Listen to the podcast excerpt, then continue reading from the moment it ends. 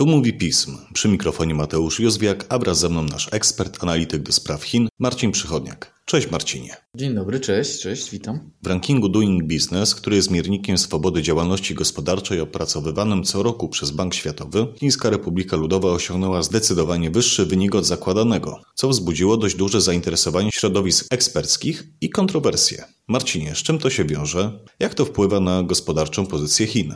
No to jest bardzo ciekawa historia z którą chciałbym się podzielić ze słuchaczami i z, i z Tobą. Jak to się stało, że nagle, e, może nie nagle, bo to, to był dłuższy proces, ale że ranking Doing Business e, opracowywany przez Bank Światowy, który to ranking ma kategoryzować państwa pod względem tego, jak się dobrze w nich prowadzi biznes, jakie są regulacje, czy one ułatwiają, utrudniają przedsiębiorcom pracę, w ogóle zakładanie firm, startupów i tak dalej. No i w związku z tym im, dla państw, im państwo w nim niżej, tym lepiej się tam robi pieniądze, po prostu zarabia je na, na własnej firmie, przedsiębiorczości, biznesie. Wspomniałem, ranking ten opracowuje Bank Światowy i nagle w tym roku, w styczniu 2021 rok, Międzynarodowy Bank Odbudowy i Rozwoju zlecił firmie zewnętrznej, już mniejszej nazwę, prawniczej firmie, są firmy, które się takimi rzeczami nazywają, zbadanie sprawy rankingu. On się nazywa Doing Business 2018, ukazał się pod koniec 2017 roku. Jakoby były tam niejasności w tym rankingu dotyczące właśnie pozycji Chin. Bank Światowy w 2017 roku, kiedy ten raport powstawał, to jest dość specyficzny okres dla, dla banku. To wszystko, to zresztą to, co teraz mówię, znalazło się w tym raporcie, więc też polecam, jeśli Państwo chcą zajrzeć, to tam jest wszystko szczegółowo opisane.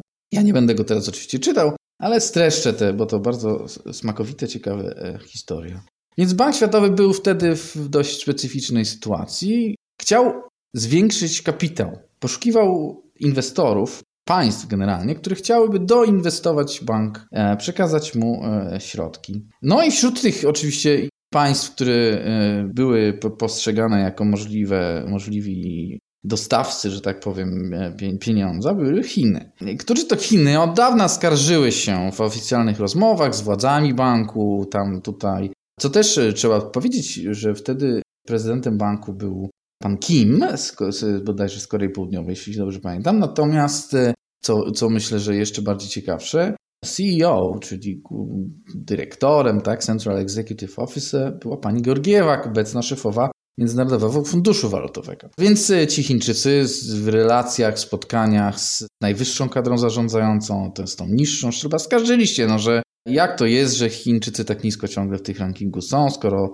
przecież tam się coraz więcej zmienia, coraz bardziej gospodarka jest, tutaj robię znak cudzysłowo, wolna rynkowa, coraz bardziej te regulacje są, e, nie utrudniają, a poprawiają sytuację biznesu. Ale w ramach banku oczywiście trwał normalny proces przygotowania raportów i gdzie no, jakby y, wskazywano jednak, że te Chiny, ta Chińska Republika Ludowa zajmie dość niską pozycję. E, mówiło się o 85 miejscu. Projekt ten, tego raportu był konsultowany w Banku Światowym no, i, i, i często wracał od e, kierownictwa z, no, z pewnymi sugestiami poprawki, że tak nazwę to z pewnymi sugestiami tego, że no, not okay, że tak powiem. Nie, nie, nie, za, nie za dobrze.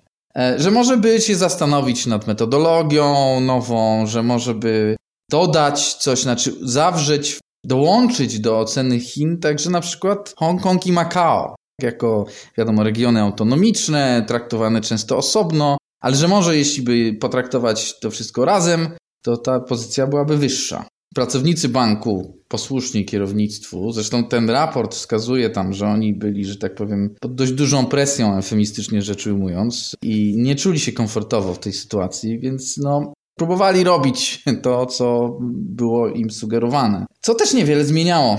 Ale jednakże w końcu Doszło do tej zmiany. Doszło do zmiany. Raport się ukazał w grudniu 2017, gdzie nagle Chiny znajdują się na miejscu 78 pod wpływem różnego rodzaju sugestii, próśb, mniej lub bardziej zawolowanych próśb kierownictwa banku, no spowodowały, że nagle w publikacji, mimo tego, że w projektach wcześniej e, to miejsce było wyższe, czyli gorsze, e, nagle znalazło się niżej, czyli lepiej. Pamiętajmy o tym, że oczywiście kto jest głównym udziałowcem Banku Światowego? Stany Zjednoczone są głównym udziałowcem Banku Światowego, więc e, kiedy ten raport, o którym ja teraz opowiadam, się ukazał właśnie w styczniu tego roku, parę miesięcy temu, już dobre parę miesięcy temu, no rzeczywiście no, wywołał dość duże poruszenie. Tak? Chociaż e, z drugiej strony też to poruszenie musiało mieć pewne limity, zważywszy na to, jaką funkcję w tej chwili sprawuje pani Georgiewa. E, I no, nie chodziło też o to, żeby nagle e, ze względu na ten problem naruszyć pewną stabilność instytucji finansowych międzynarodowych. A w każdym razie Stany Zjednoczone zapowiedziały analizę działań, E, władz banku, sprawdzenie sytuacji itd., tak itd. Tak Warto jeszcze powiedzieć, że tak jak raport ukazał się w grudniu 2017 roku, tak e, w 2018 roku doszło do wzrostu kapitalizacji banku e, o 13 miliardów dolarów, a, wzrostu, a chińskie udziały wzrosły do 6% z 4%. Nie wiem, czy można tu połączyć kropki. Ja ich nie będę łączył. Natomiast to jest naprawdę bardzo fascynujące cały ten proces, który został tam opisany. Z czego oczywiście i pani Georgiewa w tej chwili, i prezydent e, Kim w tamtego okresu się mm, wypierają, znaczy tłumaczą i mówią, że to nie tak, że oczywiście to były sugestie, że, to była normalna wymiana korespondencji i normalny proces e, powstawania raportu e, i że oni nie złamali żadnych przepisów. Natomiast Osobom, które mają wątpliwości albo chciałyby się zapoznać, polecam po prostu lekturę tego opracowania. Jak w takim razie Chiny podchodzą do rankingów ogólnie? No to jest właśnie też ciekawe, jeśli mówimy, bo dla Chińczyków to jest bardzo ważne. Przykładają dużą wagę do tego, żeby wypadać nieźle, lepiej przynajmniej, żeby pokazywać progres w tego typu rankingach jak Doing Business, ale mówimy to też o, nie wiem, o klasyfikacjach państw największą ilością patentów e, przyjętych w danym roku, prawda, co ma niby pokazywać, że jest to innowacyjne i, i nastawione na rozwój nowoczesnej gospodarki.